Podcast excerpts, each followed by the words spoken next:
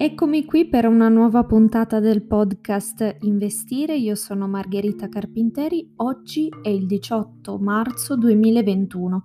Continuano le vendite in borsa, ci sono stati forti ribassi sia oggi che nella giornata di ieri, soprattutto per quanto riguarda il Nasdaq. Ieri c'è stato il meeting della Federal Reserve e Powell, a capo della Banca Federale Americana ha commentato l'attuale situazione economica confermando tassi di interesse centrali di riferimento a quasi zero fino al 2024. La Fed continuerà il suo piano di acquisto di asset, principalmente treasuries, e modificherà la politica monetaria solo nel momento in cui la crescita tornerà a essere strutturale. La crescita del PIL eh, degli Stati Uniti per il 2021 è stimata al 6.5%, un dato molto elevato, ma solo temporaneo, di rimbalzo possiamo dire rispetto al 2020 e si prevede infatti un più 3.3% per il 2022 e un più 2.2% per il 2023 non si ipotizza un'inflazione fuori controllo, si continua a guardare al target del 2% nel medio periodo. Lo scenario migliore è migliore del previsto sul fronte crescita e i timori sull'inflazione hanno portato a ulteriori vendite sui treasuries che quindi hanno alzato i rendimenti alimentando i crolli sul mercato azionario perché appunto i treasuries, i buoni del tesoro americano, hanno iniziato a dare eh, dei rendimenti non male per cui molti investitori si sono spostati su questi prodotti.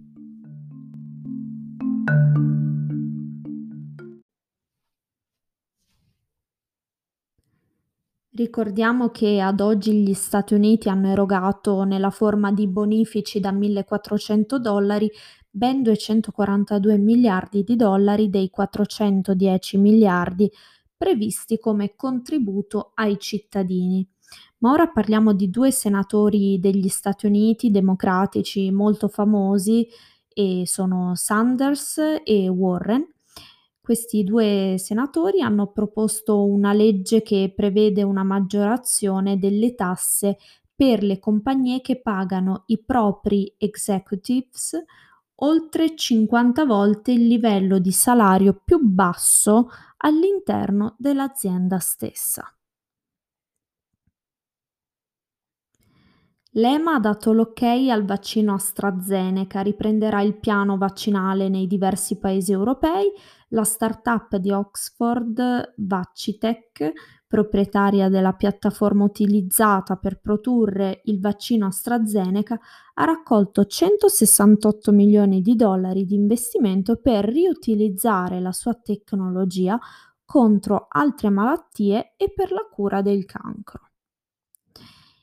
Il prezzo del petrolio è a oltre meno 5.50%, pesano l'incertezza sulle riaperture europee causate dal rallentamento del piano vaccinale e le tensioni degli Stati Uniti con la Russia.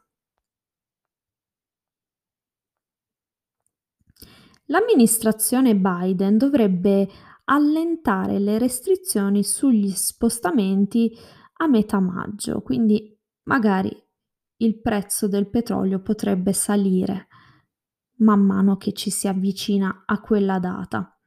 Torniamo a parlare di un'azienda che ha sofferto molto per il Covid, che è Disney. Disney ha annunciato che riaprirà i suoi parchi in California il 30 aprile, anche perché la campagna vaccinale negli Stati Uniti procede molto bene, quindi possono iniziare ad aprire varie attività.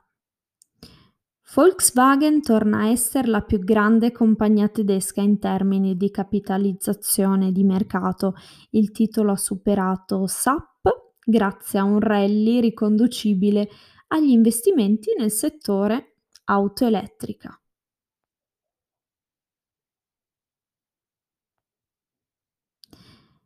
C'è stato un vero boom nel 2021 per le SPAC. Abbiamo parlato tantissime volte delle SPAC, di questo veicolo. Vi ricordo che abbiamo fatto anche uno speciale sulle SPAC per spiegare come funzionano.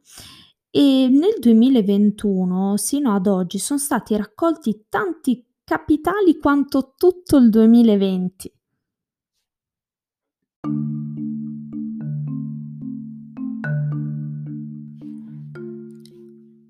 Lo shortage nel settore elettronico continua a mietere vittime.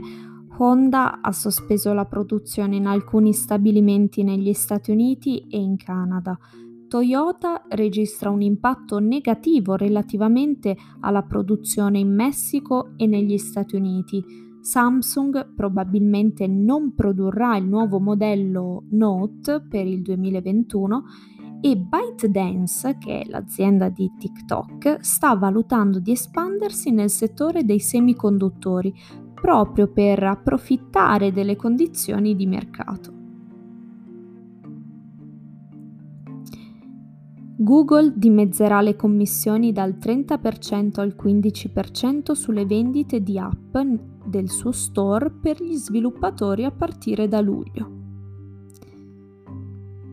Parliamo di Nokia. Nokia potrebbe licenziare fino a 10.000 dipendenti. L'operazione per tornare a essere competitiva pesa sull'azienda il mancato posizionamento nel settore strategico del 5G.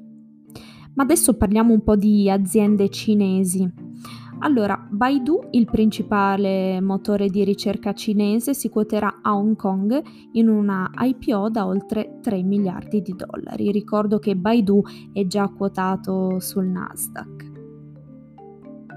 Il fondatore di Pinduoduo si è dimesso dal ruolo di amministratore delegato. Il titolo non è andato benissimo in questi giorni, ma c'è un interessante dato. La compagnia ha superato Alibaba nel 2020, diventando il più grande e-commerce cinese in termini di utenti attivi.